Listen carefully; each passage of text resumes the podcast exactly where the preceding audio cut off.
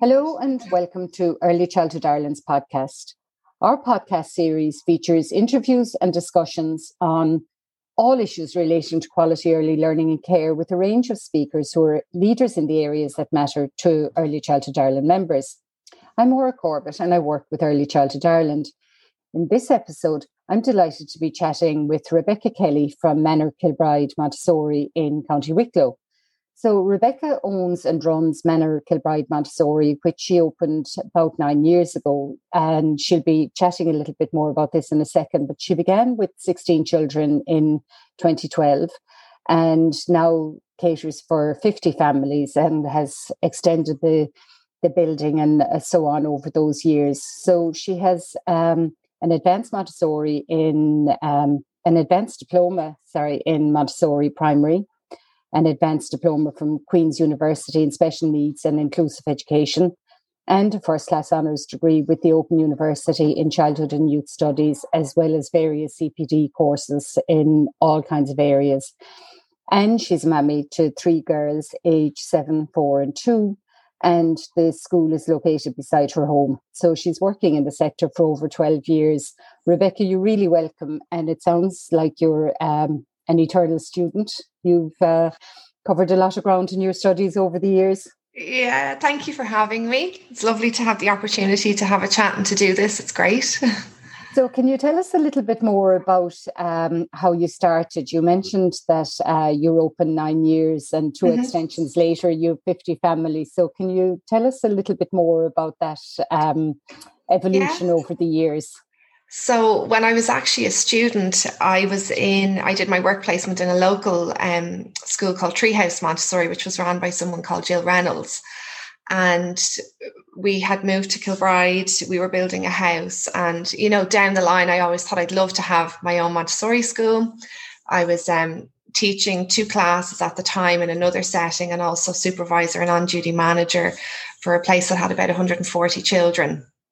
And we were mid-building, and Jill had decided to finish up. She'd done, I think, 16 or 18 years, you know, providing a service to the area and I thought, you know, now's my opportunity. There was, I think, 13 children at the time in need of ECCE, and there was no other local school.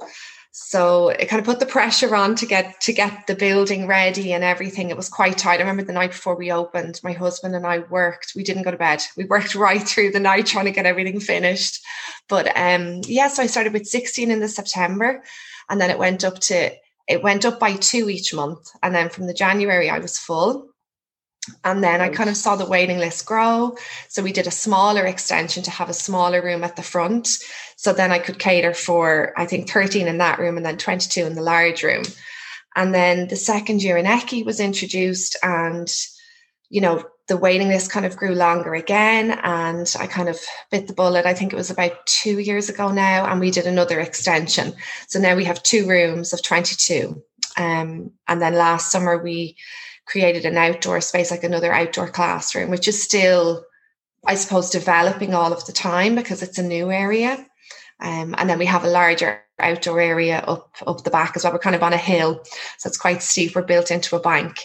So um, so yeah, and it's just grown over the last nine years. Um, I have there's myself and five other staff, wow. which I'm so lucky for. I've got great staff, a really great team, and um and yeah so we're we're a team of six okay so busy busy busy yeah yeah yeah and it sounds like you've great space to be able to extend yeah. and expand yeah definitely which, which is great to have it yeah, definitely. Like we have a we did a chicken run there a few years ago, so we have a side gate so the children can kind of you know go and collect eggs. And I kind of every year try and pick a project of something to do whether it's building a sound wall whether it's you know creating a new outdoor space or you know a pirate ship in the play area or you know i'm always looking to kind of add or you know what can we do to i suppose enhance the setting you know always looking to improve great know. so um you know with that uh commitment to improving and developing um, uh, take us on your partnership with parents journey. Why do you feel partnership with parents is so important? I've always had, um, it's always been really important to me to have a strong connection with the families. I think for several reasons, really. One of the main reasons I think is that it creates a home from home feeling.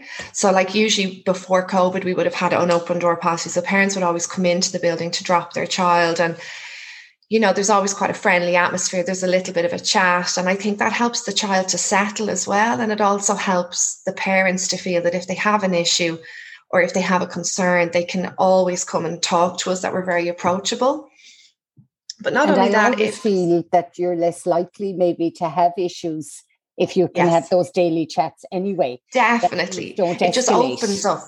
Yeah, yeah, it opens up that communication and that channel. So, like, even we have, uh, you know, if, if you do have a child where you have a concern, which can often happen, um, you know, for, for lots of different reasons, I think if you've got a strong connection with the parents, they know you're coming from a place of love and they know that everything you are doing is for the best of the child and for the child's needs. And I think it makes those difficult conversations so much easier if a child might need a little bit of extra help.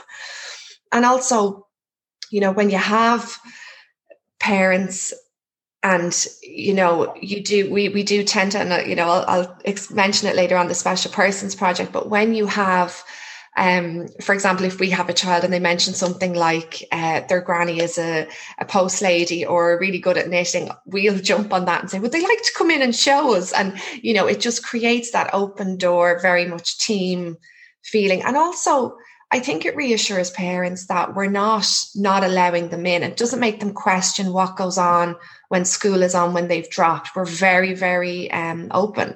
And you know they they can before covid obviously but you know parents were always welcome to come in at any time. They're always welcome to share something with us. And we wanted them to come in. We wanted them to see the child's work to see what was happening in the school. And um i think that's something that was is really important and when you have family at the center of linking the school um, school and home together, like whether you're doing fridge magnets with family photographs in the classroom so that they always feel that connection. It, it strengthens their identity and belonging within the setting, and it's kind of linking home and school together in a community way.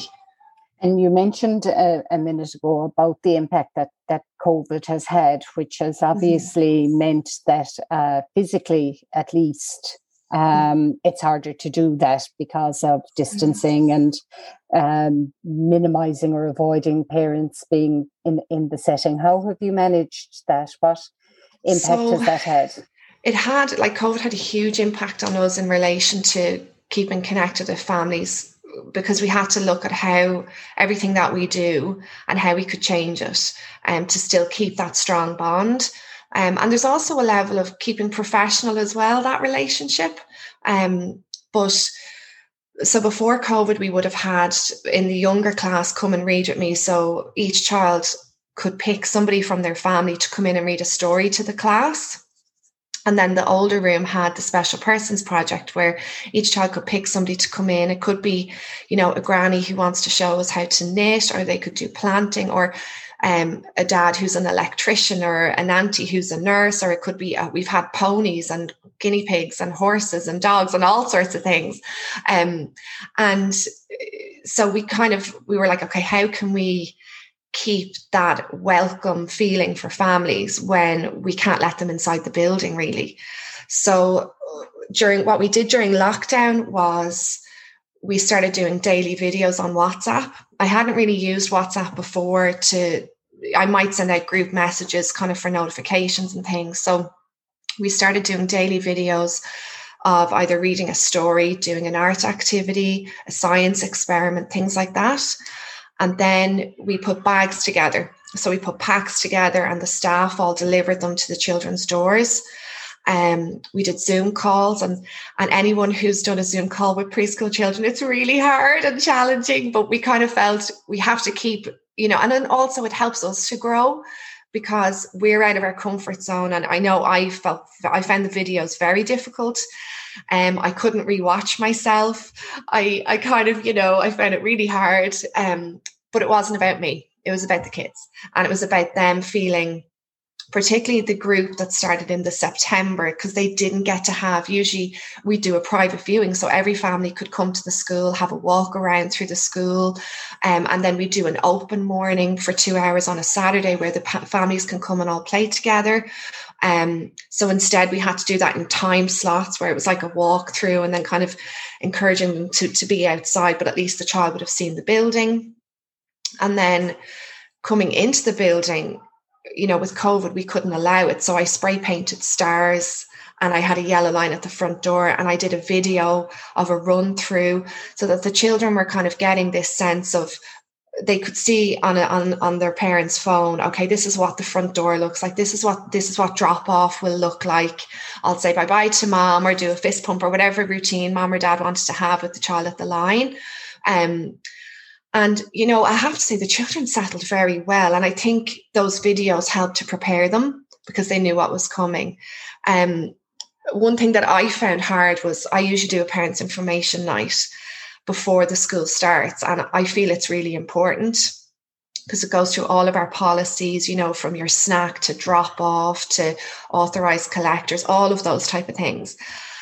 And, you know, I was like, you know, how am I going to get all of this information across? And I think when you email everything, like we were emailing COVID plans that were 50 odd pages long, all of these documents. And, you know, it's very hard for someone as a parent that's really busy to sit and read through reams and reams and reams of paper. So um, I broke down the parents' information night into WhatsApp videos, and I did.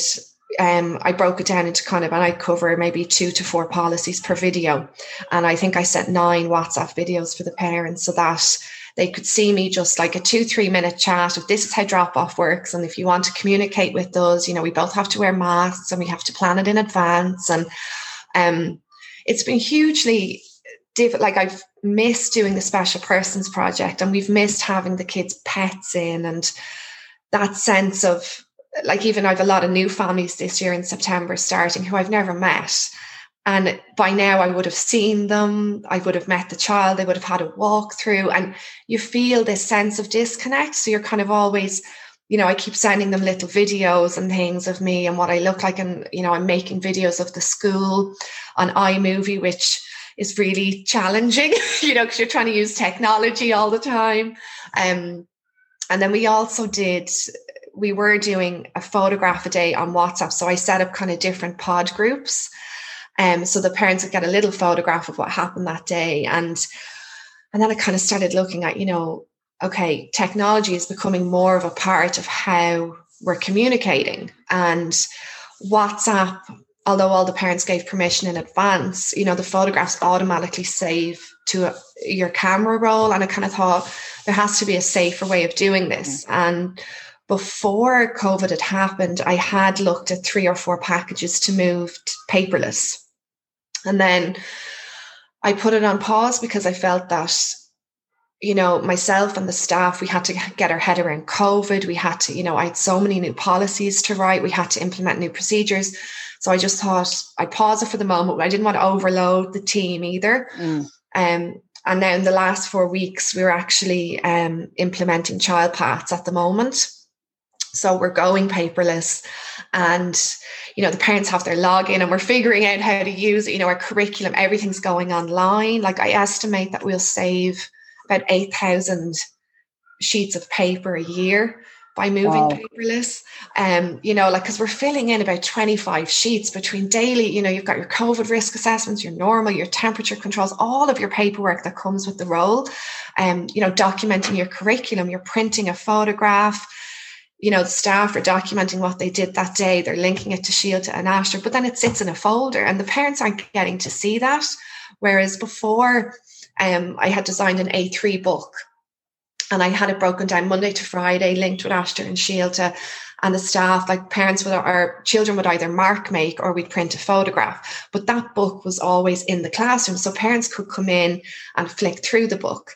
Um, and then I found this year, you know, I was looking at the staff and they're doing all this lovely documentation and nobody's seeing it. And, you know, you don't want to do those things just because you might have a DES inspector walk in the door. It's not about that. You're doing that because this is the quality of service that you are. Um, and you want to share all that work and you want parents to really see, you know, the depths of the child's learning when you did that messy play or when you observed an act of kindness between two children or a conversation about i saw somebody in a wheelchair today and that sparks a whole other um, route of learning. And um, yeah so the child path so far has been has been great. It's been a learning curve for me technology wise and we all have tablets in the room and but it's it's been great. We're definitely working more efficiently from a point of view of um it doesn't take the same length of time to do certain things. So yeah it's been really positive and i'm interested to get the parents feedback you know? Mm. they've we're at a point where we're starting to communicate more with it. So, um, you know, in a, in a couple of weeks' time, I'm going to be asking parents for feedback. So, I'm, you know, I think that's really important as well that you have your comments box, that you have, you welcome, you know, criticism as well as positivity, because that's how we all grow. Um, exactly. Um, you know, at the moment, touch wood, we haven't had any criticism, but you know, we completely open and, and I'm yeah. very welcome to it as well because it's part of developing your service all the time, you know. So you mentioned you're absolutely. I mean, uh, criticism is is positive feedback. You know, yeah. you you, you um, yeah. if, if, it's presented in in the right way. Yeah. You mentioned a couple of times your uh, special persons um, project mm-hmm. that uh, was the the uh, submission that you sent in last year for the Early mm-hmm. Childhood Ireland. Um, uh, partnership with Families Award. Can you take us a little bit through that and what it entailed and how you put it together? So we it was a few years ago when we started doing the special persons project. Um, and we were doing it in our service all the time, you know, and and and having different family members come in and and it was just brilliant. I mean, you know, they we were getting doctors and electricians and you know it was just fantastic and parents really got involved they were bringing in more and more things and it was just growing um, and the children really enjoyed it and it was great for them for their confidence to and also to practice greeting a visitor into their setting. And then for the child you know to introduce this is you know my nana and she's really good at knitting and she's going to show us how she she knits with her needles and then we'll have a story together or whatever.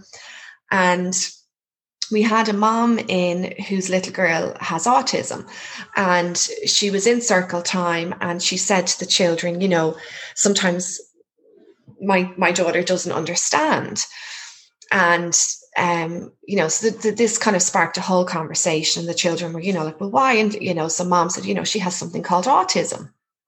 And one little girl said, I've money in my piggy bank. Could that help? And, you know, afterwards we just thought, you know, that was such a nice gesture. You know, maybe what could we do as, you know, we were having our staff meeting and we were like, how can we expand on this?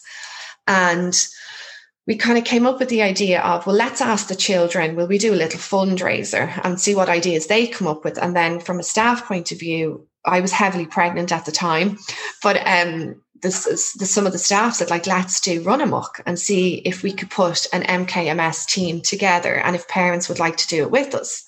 So um, we put it out there. We ended up with a team of 15 and um, you know they did the run amok together and you know so the children in the school were making signs. There was a big mkms sign made with jigsaw pieces that the children made. And um, but then with the other side of it of what could the, would the children like to do as a fundraiser. So um, the little girl who had suggested um, wanting to give money from her piggy bank had uh, started making bracelets at home. And we set up a little bracelet shop. So she was the shopkeeper, and all of the children brought in two euros, and we set up a little shop. Um, and we had done things like that before, like we did a fruit and veg stall before, where we set up a full fruit and veg shop and all of the children ran it. So it was like one child was packing the bags, doing the till, weighing the fruit. So you're bringing in, you know, your pre-math skills and um, writing the receipts. Um, and it was open to the community. So we had neighbors, we had grandparents, we had aunties and uncles and parents, and it was wonderful. Um, and uh, we tried to do something like that every year. And then obviously with COVID, you know, that's, you, you feel a sense of, there's so many things that the children previous years to us that because of COVID, these experiences the children are having. So we're we're constantly trying to look at okay, what can we do, you know, to to give them some sort of an experience where you're still focusing on those key areas of development. Um, but from you know, from the the parents as partnerships, yeah, we just started writing a story about it, and then we started kind of analyzing all of the different things we do that link with home. So, like, um, for example, we have sets of emotion bags that I made, and there's tip cards inside for parents, and so each child would get to bring that bag home. Or we do a story bag. Well, before COVID. Um, we had a story bag where the children could pick. We have our class puppet Ziggy, um, and the children could pick books from the library that they really liked, and then they'd bring Ziggy home for a sleepover. And then um, what we'd get the parents to do is send a picture of their child with Ziggy, and then we actually made a storybook in the classroom that we laminated, and it was like the Adventures of Ziggy. Okay. And you know, you document what the child had said they did with Ziggy at home that night, and and it was great, you know. And it's all those little things that um, you know, we we've kind of said to parents, you know, send us a picture of your pet at home because we can't do that link. So you're trying to make those books now and, and keep that connection on some level. Yeah. Like another tool we would have used was um we do Aistear learning copies.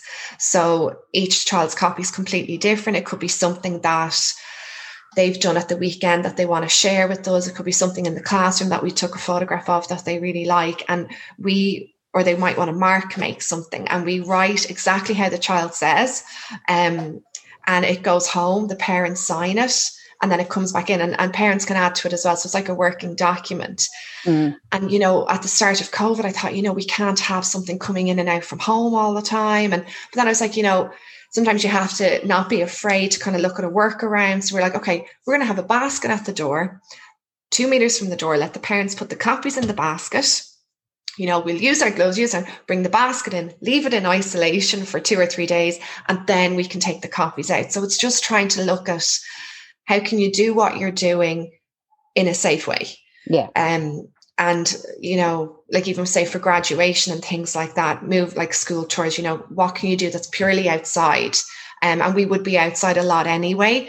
Um, and now we've the sheltered area outside. So, you know, the weather doesn't stop us, you know, and that's what waterproof gear is for anyway, you know.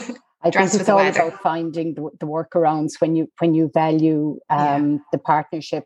Um, yeah. Then you there's a benefit to yeah. finding the workaround because it's something that you want to keep the essence of. Um, and who knows, you know, some of the ways, some of the workarounds might yeah. become the way we do things yeah, um, yeah. In, in future. And so you submitted this for the award, and then mm-hmm. you heard in October that you won the award. What was the impact of winning the award? What was what was that do like? Do you know, I remember finishing the submission for the award and it was so late at night. I was so tired. you know, my youngest was waking a lot in the middle of the night. I felt I still had very much baby brain. And I just you know, we, we had won a couple of awards before, and I thought, you know, we'd never be lucky enough to, to, to win another. But I like writing the stories. I like, um, I really like putting together everything we do because I think even for, for the staff and the parents, when we come together, you see the volume of things that we do. Mm. Um, and you know, some parents love reading about that. And I think it's really nice that you're catering for like parents of all different personalities, just like staff do, just like children do. So, you know, for the parents that really love seeing what's going on and the rich environment you're creating, you're creating a document that they can read and see. Um, but I genuinely didn't think we'd won. And my staff after it said to me, you know, we knew we'd won when we saw the film crew arrive, but I completely didn't expect it. Um, and I was actually really emotional because one, I completely was shocked but um, I just felt, you know, I'm going to get emotional now, but, you know, I am blessed with my team. You know, I have amazing teachers, amazing staff. The children come first at the heart of everything we do at the school. Um, oh, I'm getting emotional now. But um, and. I think that love and, and passion for what we do and for the children. Um, you know, the award particularly parents as partners, is something that's just so important to us. And um, I think it just kind of cemented for us that we're doing a great job, you know, and, and, like I always tell myself, they're great and you know you do the little treats to to say thank you to them and but I think to have the recognition of the Parents as Partnership Award was just really special. And I think out of all the awards we've won, it is by far, um, for me, the most special award um, because it's just something that I always put a lot of time into. There's a lot of out of hours work I do, whether it's emails, whether it's observations or little videos or photographs. And there's so much, I mean, there's probably about 30 hours a week non contact time I put wow. into the school.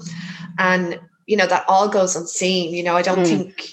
I don't think pe- people just see, you know, they drop the child at the door or, you know, and it's three hours a day but it's you know for us to do what we want to do with the children it's so much more than that you know? Like the last month i've been making a fairy garden and digging into a bank on a saturday and a sunday and you know with the belly boots on and you know it's all those little things that are unseen but that just come from the heart because it's a passion you yeah. know? It's i think this job it's a calling it's not you know? And obviously there's a lot of conversation at the moment about you know our sector's in trouble you know keeping new um newly qualified staff. They're leaving college and they're going into jobs and you know the pay isn't great. They can't get mortgages. And you know i just think what we do is just so vitally important. These early years are the foundations. They're the cornerstones to the they're their, first blocks of learning to set them up for life. Um and, you know, I know I'm going off topic, but I just, I really hope, you know, for the future of our sector that the importance of early years and what we do gets more recognized because I do have concerns about, you know, the future. I'm so lucky with my staff, but when I see online, you know, some people are really struggling, struggling. to recruit. Mm. Um, and, you know, I just, I hope that Ireland will start to catch up with some of the other countries in Europe, you know, with just um, you know, looking after their staff because our sector of great staff in this country and you don't want to lose them, you know. Absolutely. And that's um, you know, I think it's that passion is what keeps a lot of people in, in the sector. And that's a really good point to end yeah. on. Um, Rebecca, thanks so much for sharing that. Uh, I mean, I love uh, earlier on you mentioned about uh, you know the the benefit of partnership with parents showing that you're coming from a place of love I think that's such a lovely description of the importance of partnership with parents. So thank you so much for sharing your thoughts and and your passion. Thank it's been you. great talking to you. Thank and, you for having me. um, so, if you'd like to apply for an award, check out uh, the Early Childhood Ireland website for information on applying for the various awards. And thanks for listening to Early Childhood Ireland's podcast. Uh, if you've enjoyed the podcast, please tell your friends and colleagues, and we hope you'll join us next time.